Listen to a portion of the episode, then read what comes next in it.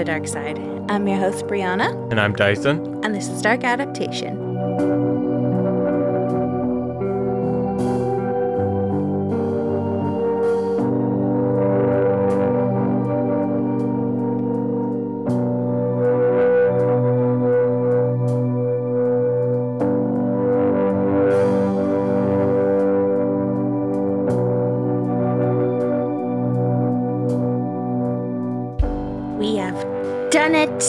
Have arrived. It is the final part of the crimes of Dellen Millard. We made it, baby.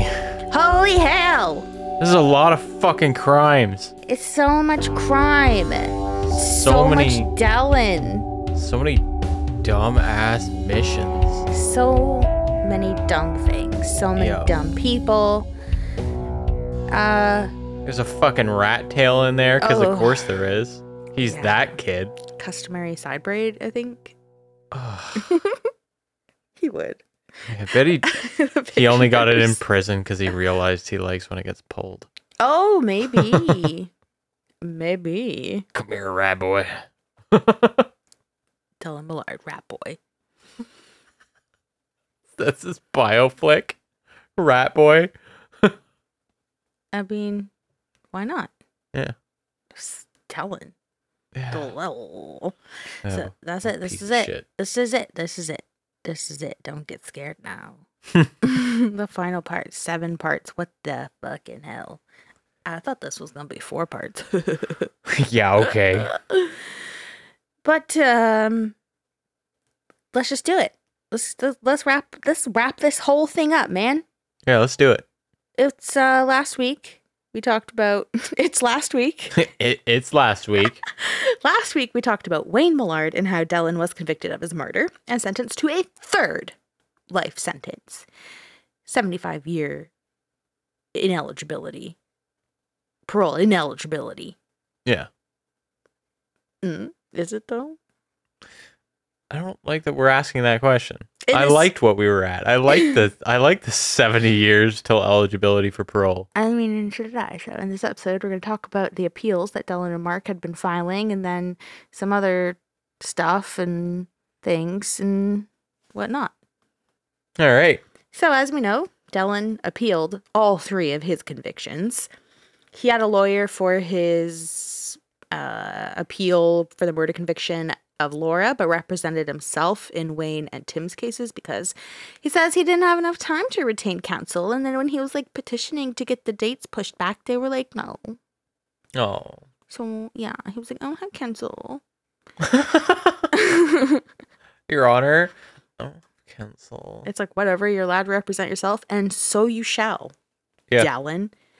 His conviction appeal for murdering his father was immediately dismissed by the court. They basically were like, no, the evidence is overwhelming and you're guilty, so no new trial for you. Hmm. Good.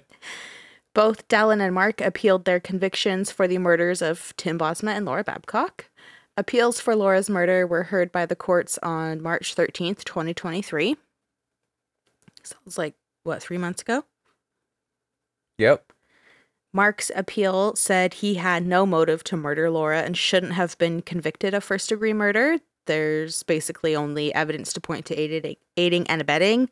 And the appeal said that the trial judge did not properly instruct the jury how to balance the cases against each of the accused and how they weren't properly instructed how to determine Mark's liability for the murder since much of the evidence against him related to his conduct after the fact.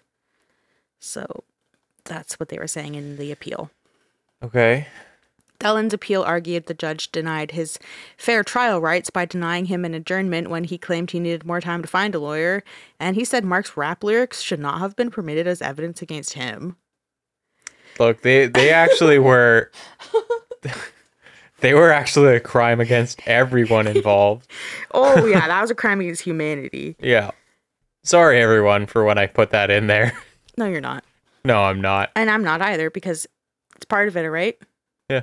It's not, you gotta know. If we have to listen to it, so do you. That's the rule.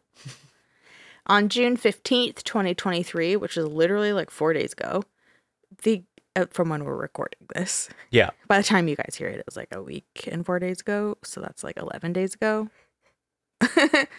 okay, so June 15th, 2023, the court upheld the convictions against Mark and Dylan. So their appeals were rejected, and there's no new Laura Babcock trial for them. Okay. Good. Conviction appeals in the murder of Tim Bosma were heard on March 15th, 2023. Mark's lawyer said, quote, The judge failed to properly instruct the jury on the necessary timing of planning and deliberation for first degree murder. He also said Dylan's letters getting out of jail to Christina, allegedly transported by Dylan's lawyer, proves Dylan can manipulate anyone, even a lawyer. So Mark didn't stand a chance with his learning disabilities and undiagnosed ADHD. I like that they threw in the ADHD. Is I threw in the ADHD. Oh, okay. he, it, no, I did read an article and it says that he had some learning disabilities and he had un- undiagnosed ADHD. So it's just the lawyer is saying if Dylan can manipulate even his lawyer, then Mark doesn't stand a chance. And it's It's- because of th- those. yeah. He probably had the biggest shit eating grin as he said that. like pointing to his client. He's like, come on. Look at this Look at him. Put the glue down. Where did you even get that? Contraband. It's Dylan. Paste. Ew. In um, the conviction appeals for the murder of Tim Bosma, Dylan complained. Uh, he also complained, just like Mark's appeal did, about a lack of instruction to the jury. Except Dylan said, "quote The consequence was an unfair trial that no instruction was capable of correcting. I submit that my trial was unfair and resulted in a miscarriage of justice." He also said, quote, Counsel for Mr. Smich 14 times referred to me as twisted, 17 times a lunatic, 6 times a killer, 3 times as demented, twice as a madman, and twice again as having a criminal mind. And Well, he said that this was character evidence backed by emotions and not facts. Quote, I was uh-huh. characterized as the perfect villain, wealthy, privileged, seemingly powerful, and advantaged. Evidence fell short of proving the murder was planned. Jesus Christ. That's what happens when you represent yourself. Oh, what do you mean? That's an air t- hey, Jesus Christ. They're teaching this in law school, I'm telling you. Oh, for sure. Yeah. I was characterized as the perfect villain, wealthy, privileged, seemingly powerful, and advantaged.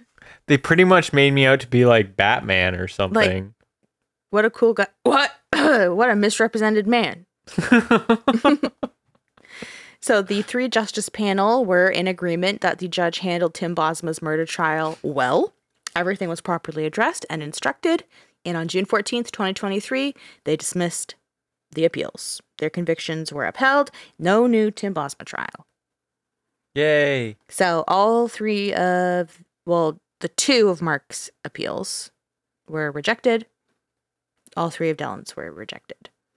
But that Okay. doesn't end the appeals discussion, though, you know?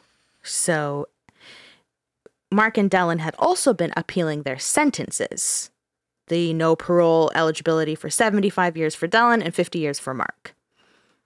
Then in 2022, a Supreme Court of Canada decision struck down consecutive parole and inel- ineligibility periods as unconstitutional and cruel and unusual punishment.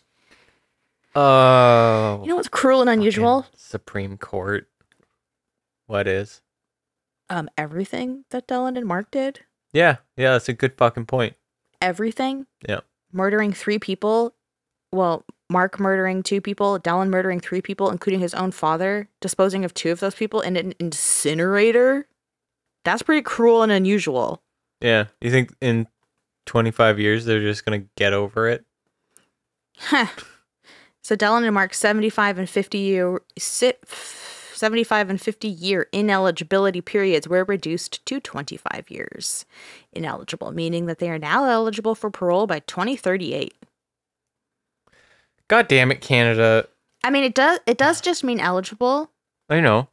So like uh I don't think Dylan even stands a chance. I hope Mark doesn't stand a chance either, but it's still annoying because what something that was so good about the 50 to 75 years like respectively for the two of them is that when you go to court for parole eligibility, a lot of the times, you know, the victims' families and stuff go so that they can make a statement saying like why the case still affects them and how they'll never have their loved one and blah blah blah. Like they usually get to say something. hmm So if it was 50 and 75 years later, a lot of the people wouldn't have to really worry about that. Yeah, they have to now. They gotta But now it's reopen the at wounds this point time. it's 15 years away that Mhm.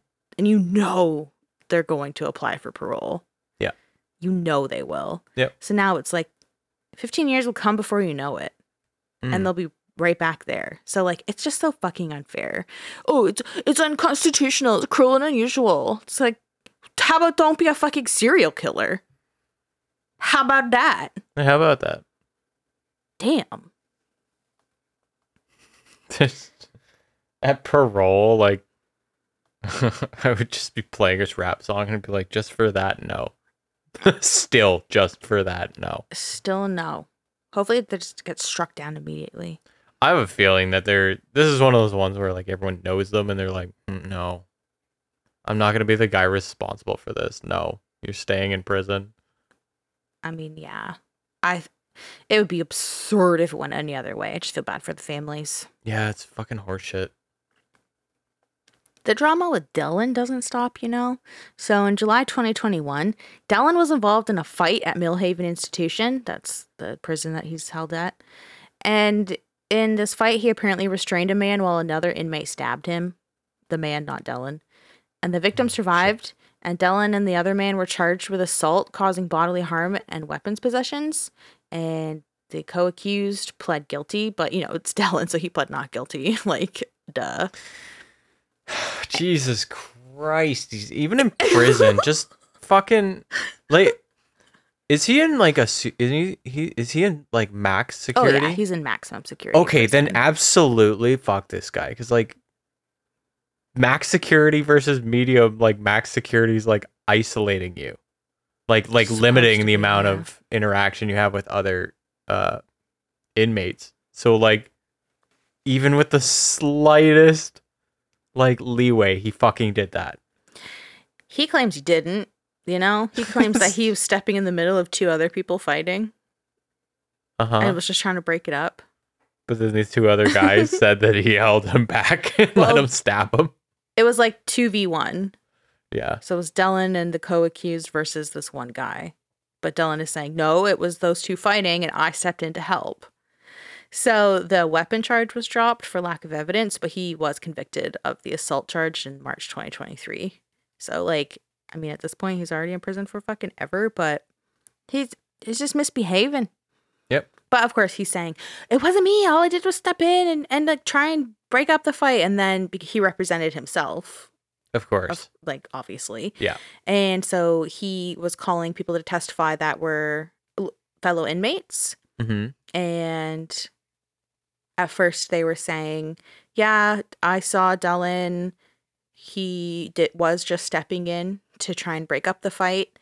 I could hear him yelling to break it up and to just lock up, which means like just go back to your cell and like don't do this." Yeah. But then under cross examination, it just crumbled. It cracked so easily. And they and they're like in a maximum something. security prison. God knows what they're in prison for. So when they were getting cross examined and the story was falling apart, they just started to get angry and agitated. Shocker.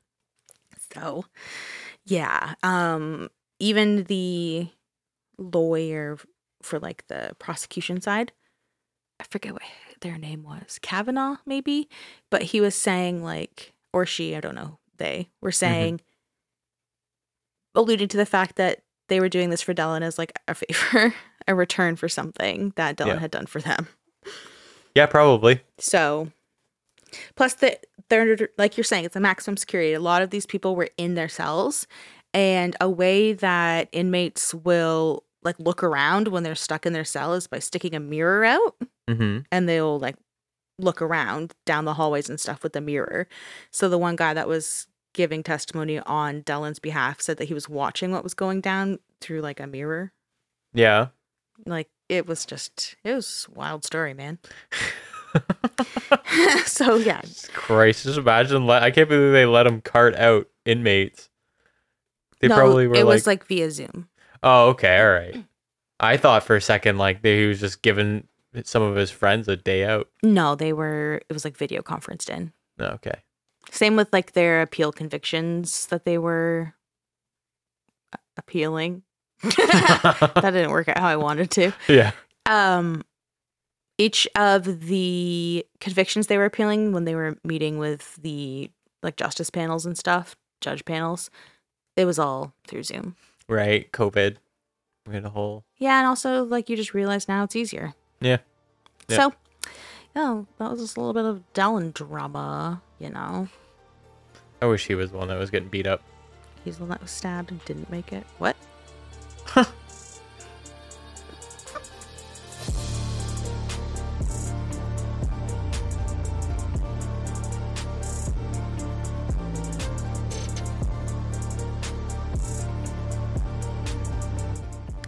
Now, this is the section of the episode that I like to call random facts slash information. That's a catchy section right there. So this is just stuff that I uh, found out like after you know the main research to whatever topic it related to, or just that I kind of thought was cool, you know, or interesting that I'm just gonna throw in now. Okay.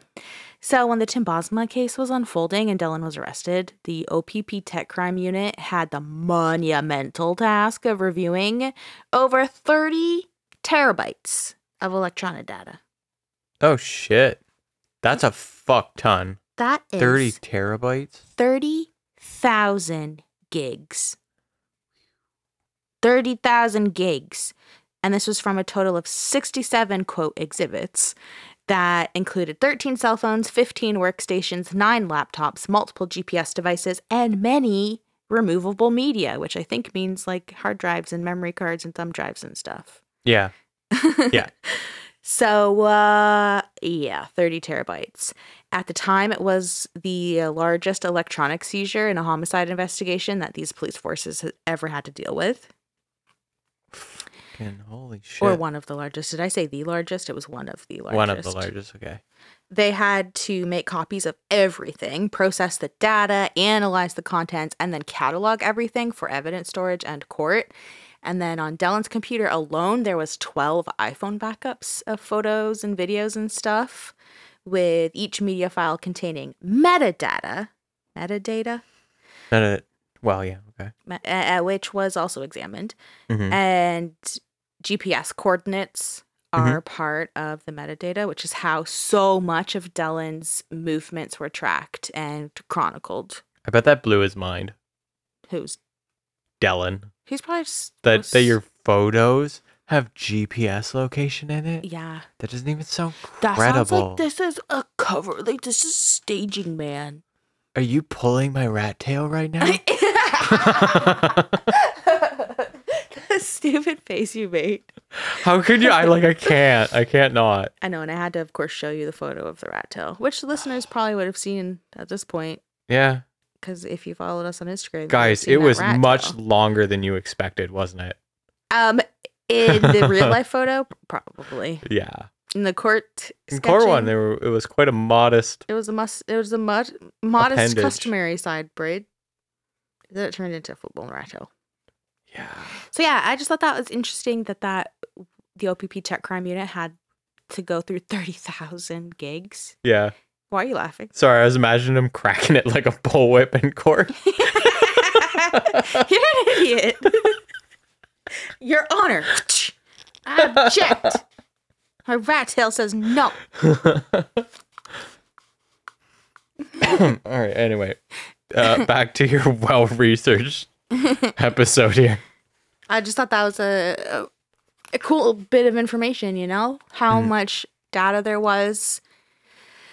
Basically just this monumental monumental undertaking of this all this electronic data, which as I've mentioned like throughout this series is such a huge part in the case and being able to track his movements and because he took so many photos and always had his stupid fucking phones on him um it it was just basically like a pinnacle Yeah, like in you, this case. like terabytes, thirty terabytes. 30 terabytes. over a total of 13 cell phones, 15 workstations, nine laptops.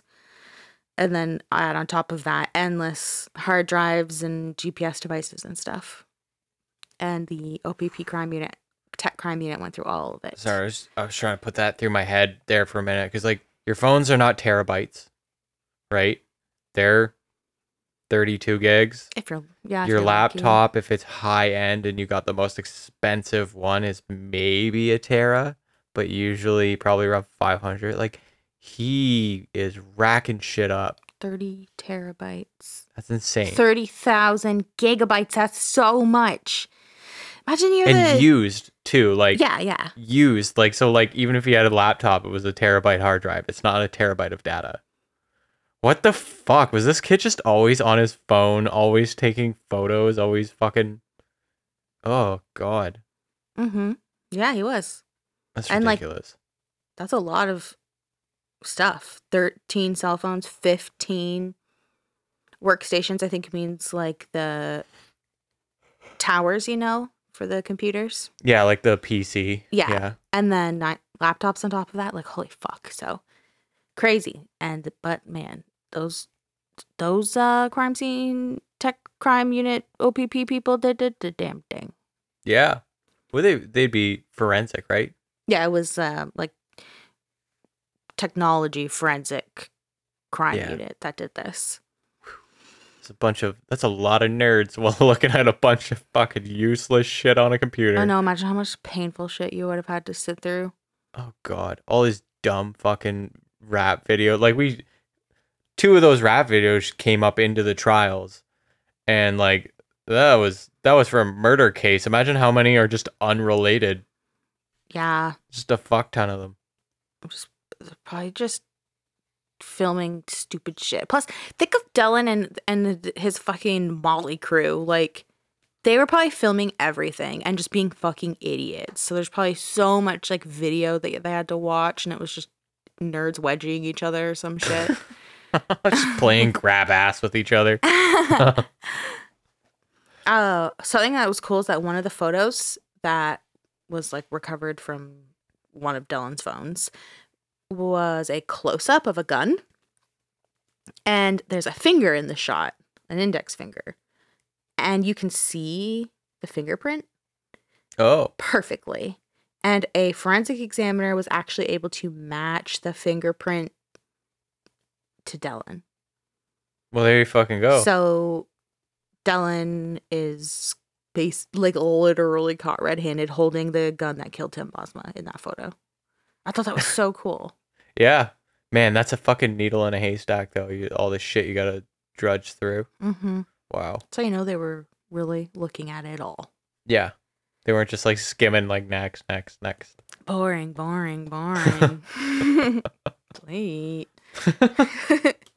so I also found out that in total there was 65 letters to Christina. You know how we are all how we had to sit through that. Yep. Yep.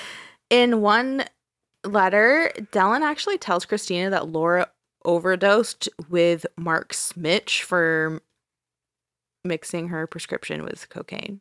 From mixing her prescription with cocaine. So in a letter, he literally was like, "Yeah, man, like I don't know, she was with Mark and like OD'd."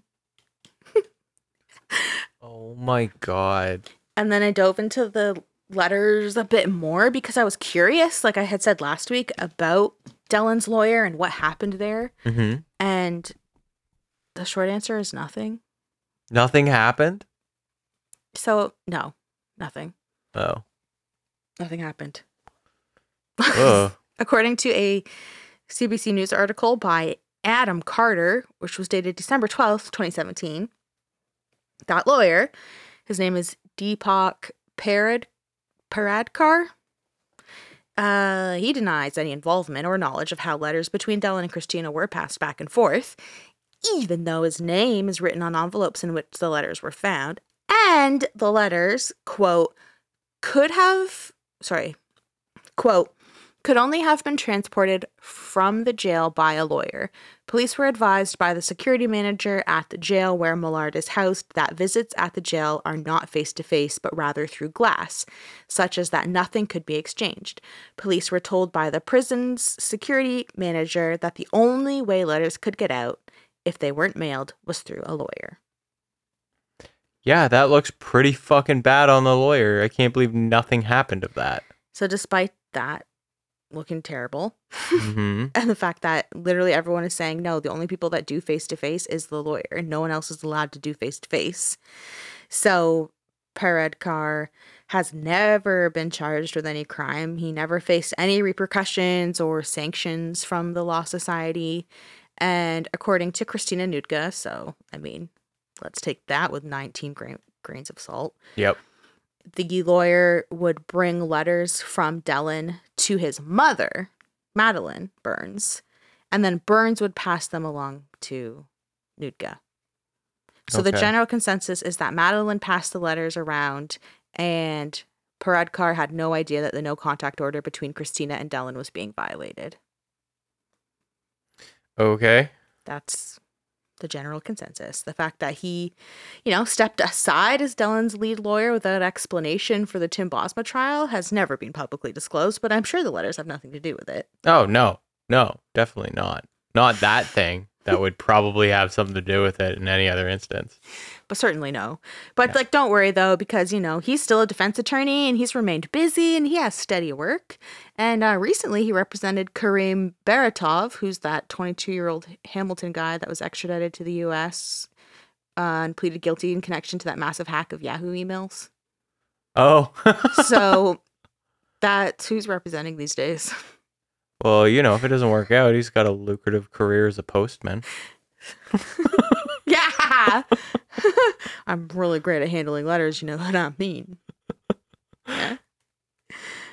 so that's I just had to dive into letters more because it was driving me crazy. I was like, I'm missing something here. How is everyone going? Yeah, obviously it was the lawyer and then nothing. But it's because you couldn't prove that he, the lawyer was Directly. handing it. directly handling it and there's only a no con- contact order between Dellen and Christina. So if he's giving letters to Dellen's mom, who was Dellen's power of attorney, Mhm. then he could, Could have just- just pleaded ignorance. Like I didn't know that she was gonna give Yeah. pass them around or they weren't actually for her or whatever. So that's what happened there. Even though clearly, like, you would know. Anyway. So next, this section I have labeled people in this case. People in this case, I don't know why I named it that. I just did a header, I guess. People in this case. yeah. So, um, let me just scroll quickly through here. Okay, so it's people that are related to this case, a part of this case, whatever, that I just have some like follow up for to kind of see, you know, where they're at these days or what happened to them or what their story is, that kind of thing. So, a where are they now section. Like, sort of. Yeah. In some people's cases. Mark Smich. His family says he has blossomed in jail. He even finished grade 12.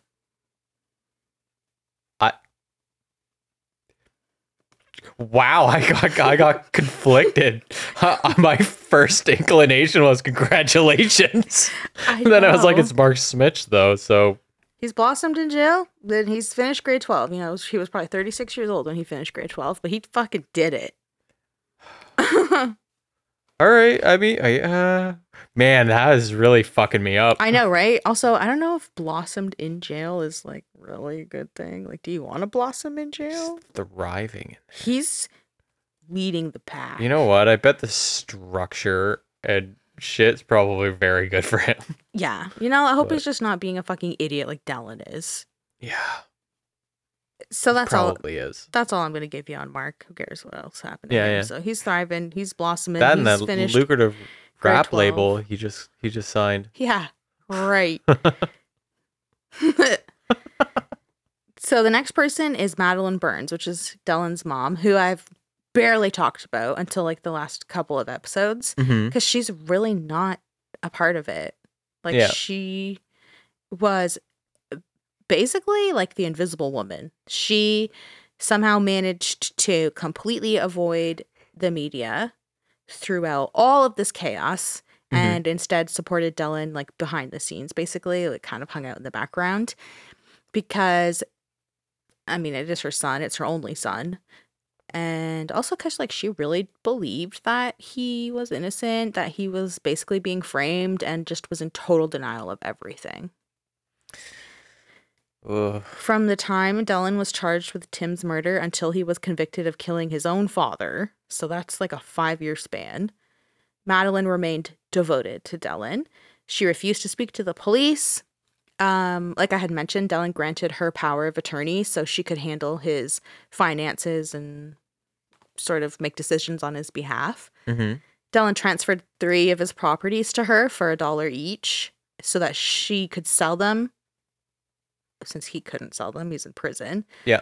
And then she would use the profits or the money made from those sales to repay a bank loan taken out by Millard Properties and then to help pay for his legal fees, you know.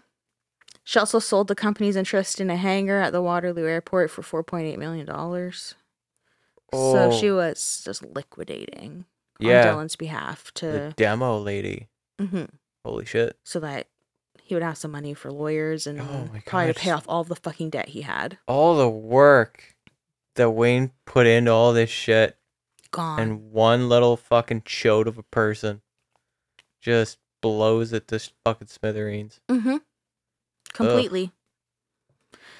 Then there's the fact that if what Christina says is true, then that means that Madeline wa- was also supporting Dellen by helping Dellen and Christina like circumvent that no contact order hmm by delivering the letters.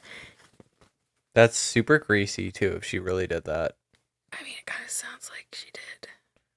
it does sound like she did that. It does sound like she did that. It's just I'm just going off what I read online. without without making any accusations whatsoever. what do I know? Okay, I'm lucky I finished grade 12. Apparently, oh my god, I forgot about this part. oh no.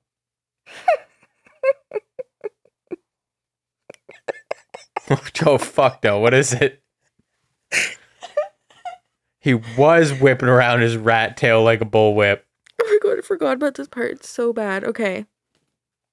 Apparently, Madeline also helped Dellen and Christina communicate by phone. One time, she took Christina to a payphone and called the contraband cell phone that Dellen had in his cell. And she handed the receiver to Christina so Dellen could serenade her with Wonderwall by Oasis. No, no fucking way. Yes. Oh my god. Oh, he is that person. He's just that. He's just that person. Isn't that All into a so ball. funny and sad and awful and gross and horrible?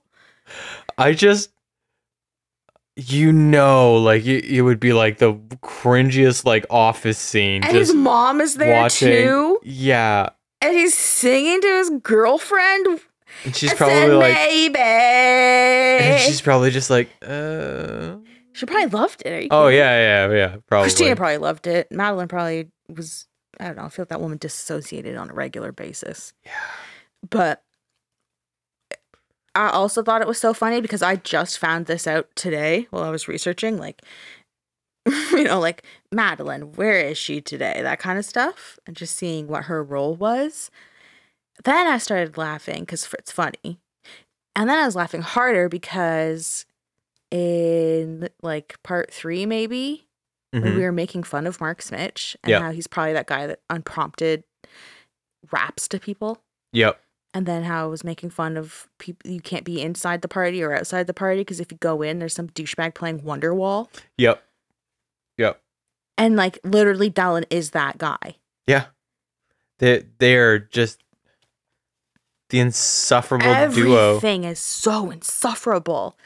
And apparently, Christina gave, like, told this as part of her testimony. So then, when she was talking in the courtroom in front of everybody, and the courtroom collectively just started laughing at her when they heard that he serenaded her with a Wonderwall. oh, do you know what? I bet everyone was trying their damnedest not to as well, but you can't not probably- fucking You laugh know when you're trying not to laugh and you look at that one person you should never look at who's like that. Yeah, they give you at- that look. Yeah, and then you you lose it. There's Yep. probably a snowball effect like that. Yep. There's actually a few times apparently during her testimony that people just laughed at her because she's so fucking dumb. Oh man, I don't know if I could handle it. Like, I would probably get kicked out. They, Yeah, would they would be like, "You need to leave." I'd be like, "Yes, I do." Listen, sir, you're not wrong. Okay, let me just say that first. But I'm disappointed go. in your decision, but I understand and, and respect it. You know what? I was actually on my way out. See ya. So, uh, uh, Madeline was actually subpoenaed to attend the trials, but never called as a witness. And she only showed up briefly to that one court date that I mentioned when Dellen was on trial for murdering his father. And other than that, she was MIA. She wasn't around at all. She did not want to be. Well, that was until Dellen's March 2023 court date for that prison assault charge, you know, the whole Millhaven. She showed up for that one. Yeah. There weren't very many people in attendance, so it was like very quiet, except for this random outburst by Madeline, who appeared to grow like very frustrated at the Crown's line of questioning. And she was like just shaking her head and audibly scoffing and just saying stuff under her breath. And then the OPP officer had to be like, yo, shut the fuck up, or else we're kicking you out. So, I don't. You know that OPP officer was like not a timid looking dude either. he was not. probably like, "Shut the fuck up." it's just, just like, Ugh. well, I doubt he actually was like, shut the fuck up. in my head, that's canon. That's exactly what happened. I didn't want to know what else is canon in your head.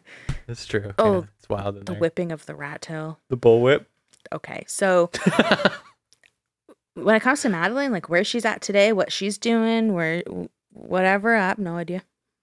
I don't know. This is all I know about Madeline Burns. Oh, I actually kind of don't like that because like I could run into her at any point and not know. Ugh. well, I don't think. I don't. What is that? What would that even? That doesn't even matter. To me, it does. Okay, well, you probably run into so many people and you're like, uh. Yeah, I just don't need the extra. Same though. I'm like, ew, is that a person? It's wild to me that she's managed to like keep herself Isn't it crazy? on the DL like that. this is, this was a media frenzy. This was everywhere. Yeah. And she wasn't. She was nowhere. She just managed to just sneak around like a little ghoul in the back. Yeah. It's wild. Uh, I- She's an enigma. an enigma. She's like the phantom of the Dellen. Right, right, Right. right. You know, sometimes you win some, sometimes you don't. It's all right. Yeah. But you know. So Christina Noudga, what's she doing? Who what's she doing? The the little crusty crab who maintained her loyalty her loyalty to Dellen even after his arrest. And she herself is a convicted criminal, let's not forget, obstruction of justice. and you know what she's doing now? She's a cop. Oh, she's on the verge of becoming a medical doctor. Really? Yeah, so in 2017, the year after Tim Bosma's murder trial, and she had secured that super sweet plea deal for herself, she entered Poznan University of Medical Sciences in Poland.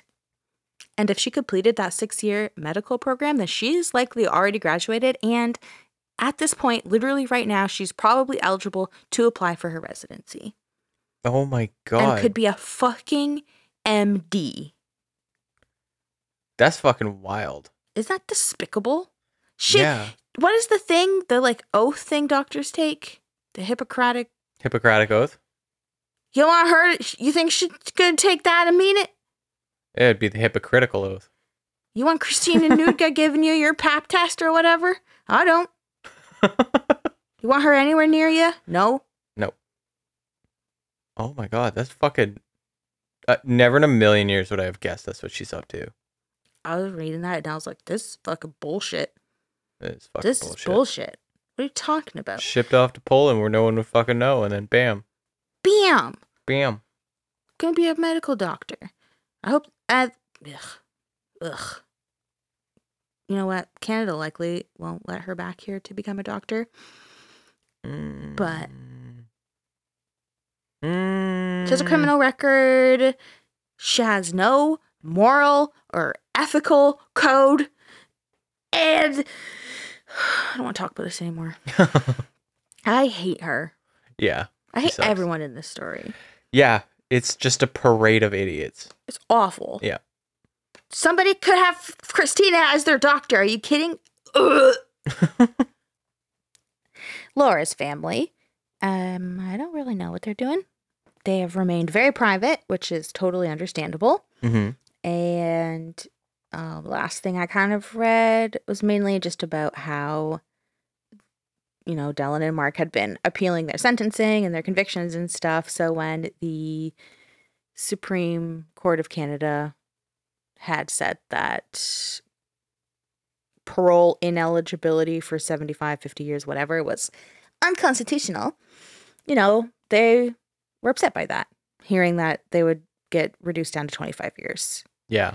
So that's kind of the last thing I know. And other than that, they remain private. And if you do know them, respect their privacy. Okay. Yeah. They want to be private. They don't want to be in the limelight. Leave them alone. I'm saying like everyone's trying to specifically find Laura Babcock's there, there's like maps and yarn string on the wall. And the last person I'll give an update on is Charlene Bosma. Charlene has always held Tim close in her heart. She says that her faith has carried her through and is what propels her and her family forward, but that does not mean she's willing to forgive her husband's murderers. She said, quote, "It's not my responsibility for to forgive them. That's up to God." Which I love. fucking love this woman. Because so many times you will listen to cases and the family or the survivor, whoever it is, will say that they forgive you. You, you know, I forgive you. It's part of my faith to forgive you, or in order for me to move on, I have to forgive you, or whatever. Mhm. That's like, no, you don't. No, you don't. You don't have to forgive them at all. And Mhm. Charlene is saying that. You know what? I don't forgive them. It's not my responsibility to forgive them, and that's up to God. Yeah. And I'm like, Amen, Charlene. Yeah. I don't think I could forgive them either. No. Fuck those guys. The the idea that you can forgive someone for killing someone you love is like the most absurd request out of someone who's already traumatized. Like Yeah, it's just ridiculous. exactly. And the fact that he was murdered so horribly and then incinerated, and they have a daughter together who is 12 now. So I think that their daughter will be 13 this year. Mhm. And she doesn't have a dad. Like, Charlene doesn't have to forgive you. Fuck Nope. no. Fuck that. So, yes, the daughter is 12 now. And Charlene has kept notes from the trial tucked away to share when the time is right. She's also saved letters and cards from friends and photos and videos of Tim so her daughter will always know who her father was and to uphold the legacy of who Tim was in life. Because Charlene has said, quote, this is not the Dellen Millard story or the Mark Smich story. This is Tim's story. So that's how she wants to really keep it and talk to her daughter about it. Mhm. When the trial was over, Charlene thought about moving, but she had built a life in Ancaster with Tim and in the house that they had built together. So she wasn't ready to leave. Mm-hmm. She had said, quote, You never move on, you move forward. To me, there's a huge difference. I'm never going to leave that part of me behind. Tim is always going to be with me. Because for a brief flash of time, we were a we. There was an us. Hmm. Beautiful. Mm-hmm. Yeah. Charlene has kept Tim's memory alive through Tim's Tribute and the Healing Tree. Tim's tri- Tribute was founded in 2015, and it provides financial assistance and support to local families who have lost loved ones to homicide in both the immediate aftermath of the tragedy as well as during the trial. So there's like a financial and support aspect to this charity. Okay. Mm-hmm. That's pretty cool. It is. Charlene has worked endlessly to be happy and to have a stable life for her and her daughter. In 2018, Charlene finally moved away from Ancaster and she got remarried to a man named Wes, who was actually one of Tim's closest friends. Oh, okay. So he was living out west. Wes was out west during the trial. Right. Yep. But after a difficult divorce in 2017, he moved back to Ontario, where he and Charlene leaned on each other for support, and their friendship, you know, turned romantic. Hmm. So on September 8th, 2018, they held a little private, like, backyard wedding at their new home together. So That's nice. she's, like she said, moving forward. She's Mhm. not going to move on, but she's moving forward. She's married to someone who was close to Tim, so they can kind of, like like they said, lean on each other. Mm-hmm. And I'm just happy that she's doing well. Yeah. She started this charity, you know? Like, Charlene is fucking cool. Yeah, she is. Just wild. And she'll, like, not like recently, but in the years following the murder and the trial and everything, she was still sitting down and doing interviews. Uh, she was even in like a Fifth Estate one, Mm-hmm. uh, like mini documentary thing. She is very open. Like, she's just so strong. And how she was always addressing the media and everything. I don't know. She just can learn a lot from a woman like Charlene, you know? Mm-hmm.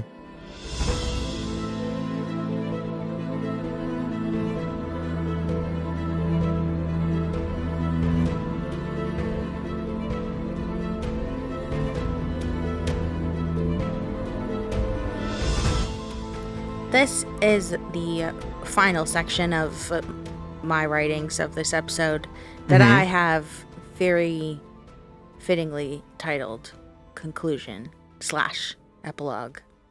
Oh, that is quite fitting. Do you want me to like get epilogue music for you? Epilogue music?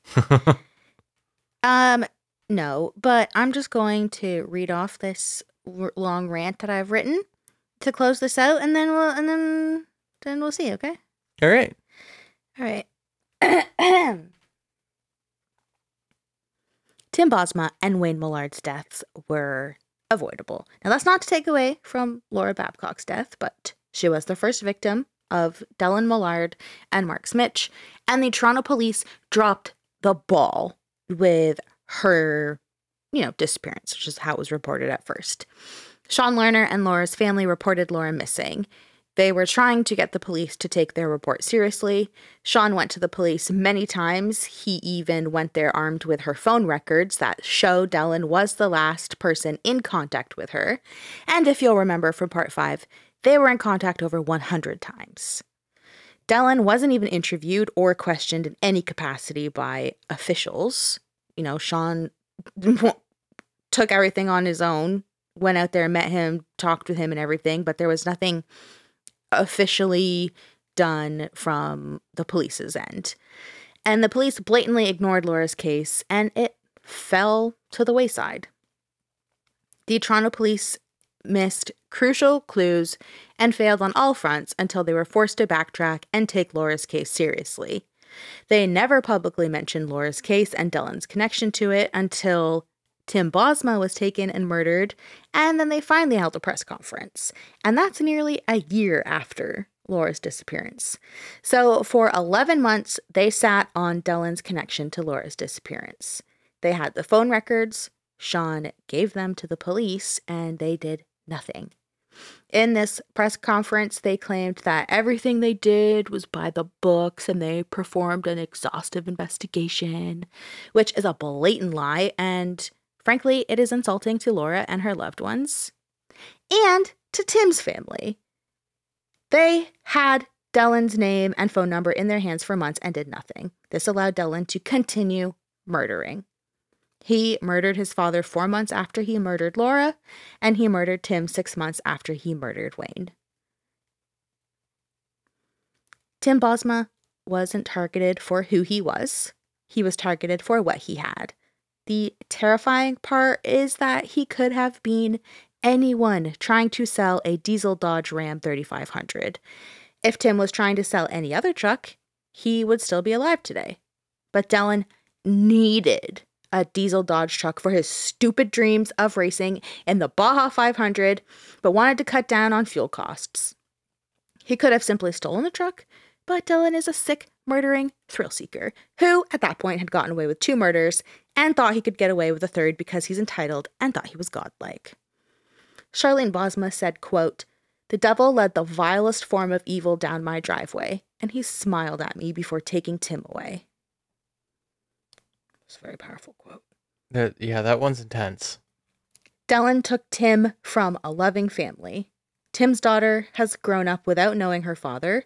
Charlene lost her husband, his parents lost their son, and his sisters lost their only brother who they adored.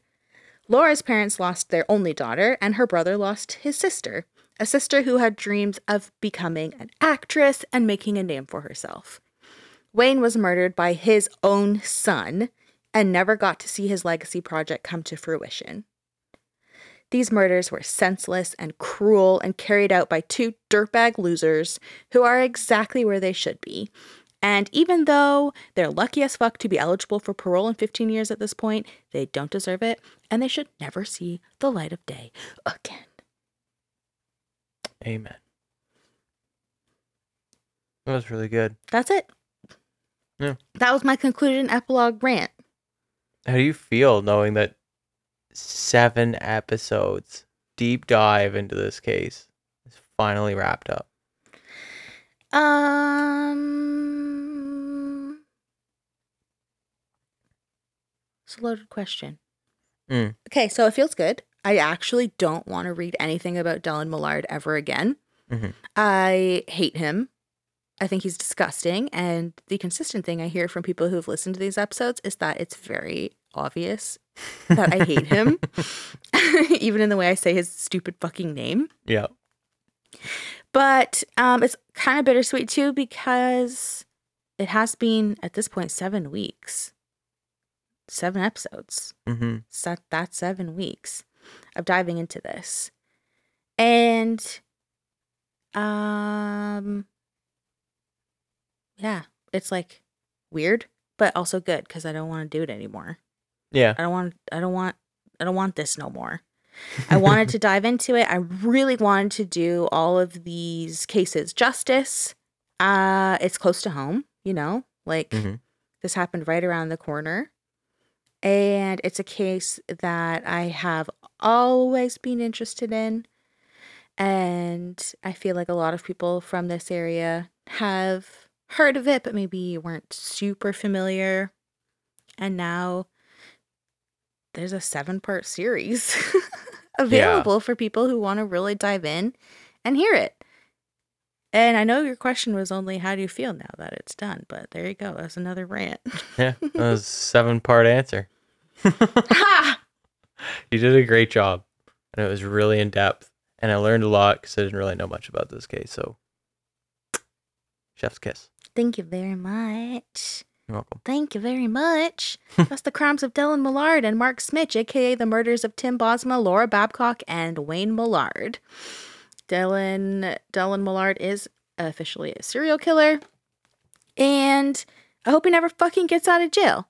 Yeah. He might be eligible for parole in 15 years now at this point because he went in at 20 in 2013, but he can suck a huge fat rat tail and never get out. Yeah. And Mark Smich, you're thriving behind bars. Okay, just stay there. Yeah. Um, so I'm glad you enjoyed it. Thank you very much for saying that it was um, Chef's Kiss because yeah, I did work really hard on this. Mm-hmm. And you little listener, I hope you enjoyed it too. You know, that's it. Did you enjoy it? It was seven parts. Are you done? Are you glad it's done? I can't hear them. Yeah. yeah, they talk quite quietly. Well, you know what you can do if you enjoyed it? You can leave a little positive review or share the series with a fellow true crime loving friend, you know? That'll help. Mm-hmm. Next week, I don't know what we're going to do, man. Oh boy. We're in existential crisis mode. I think that we're going to do something fun. Yeah. Let's, let's, next week, let's walk away from true crime for a minute. Let's just take a little true crime break. I don't know what we should do. Just something fun. A Maybe- 10 part series into the Amityville horror massacres. Okay, well, you added massacres, so that was Is interesting. it not massacre? It's not at all. Was it not a massacre, Brianna? It was slightly. It was a mass Killing. occur. Oh, touche. Um, no, I'm not doing that. Are you kidding? No. Something. We'll just. I do don't even something wanna hear that one. fun. I don't know what that means yet, so it'll be a surprise to everybody. But I don't want to do true crime right now. Yeah. And then soon there will be some sort of collaboration with Paige as well, so that will also be fun. Um, what do I do now? you tell everybody where you're going to catch them. On the dark side? Yeah. It feels so abrupt. Oh. I can do the kissing thing again. No, no, okay, okay, no, no, no. so next week it'll be something fun. Paige will be back at some point, not next week, but at some point. Uh, check us out on Instagram, Dark Adaptation Podcast. There'll be tons of photos related to this case. I mean, it's like part seven, guys. Like, there's already like you know a bunch of other photos there. If you haven't already checked them out, do that.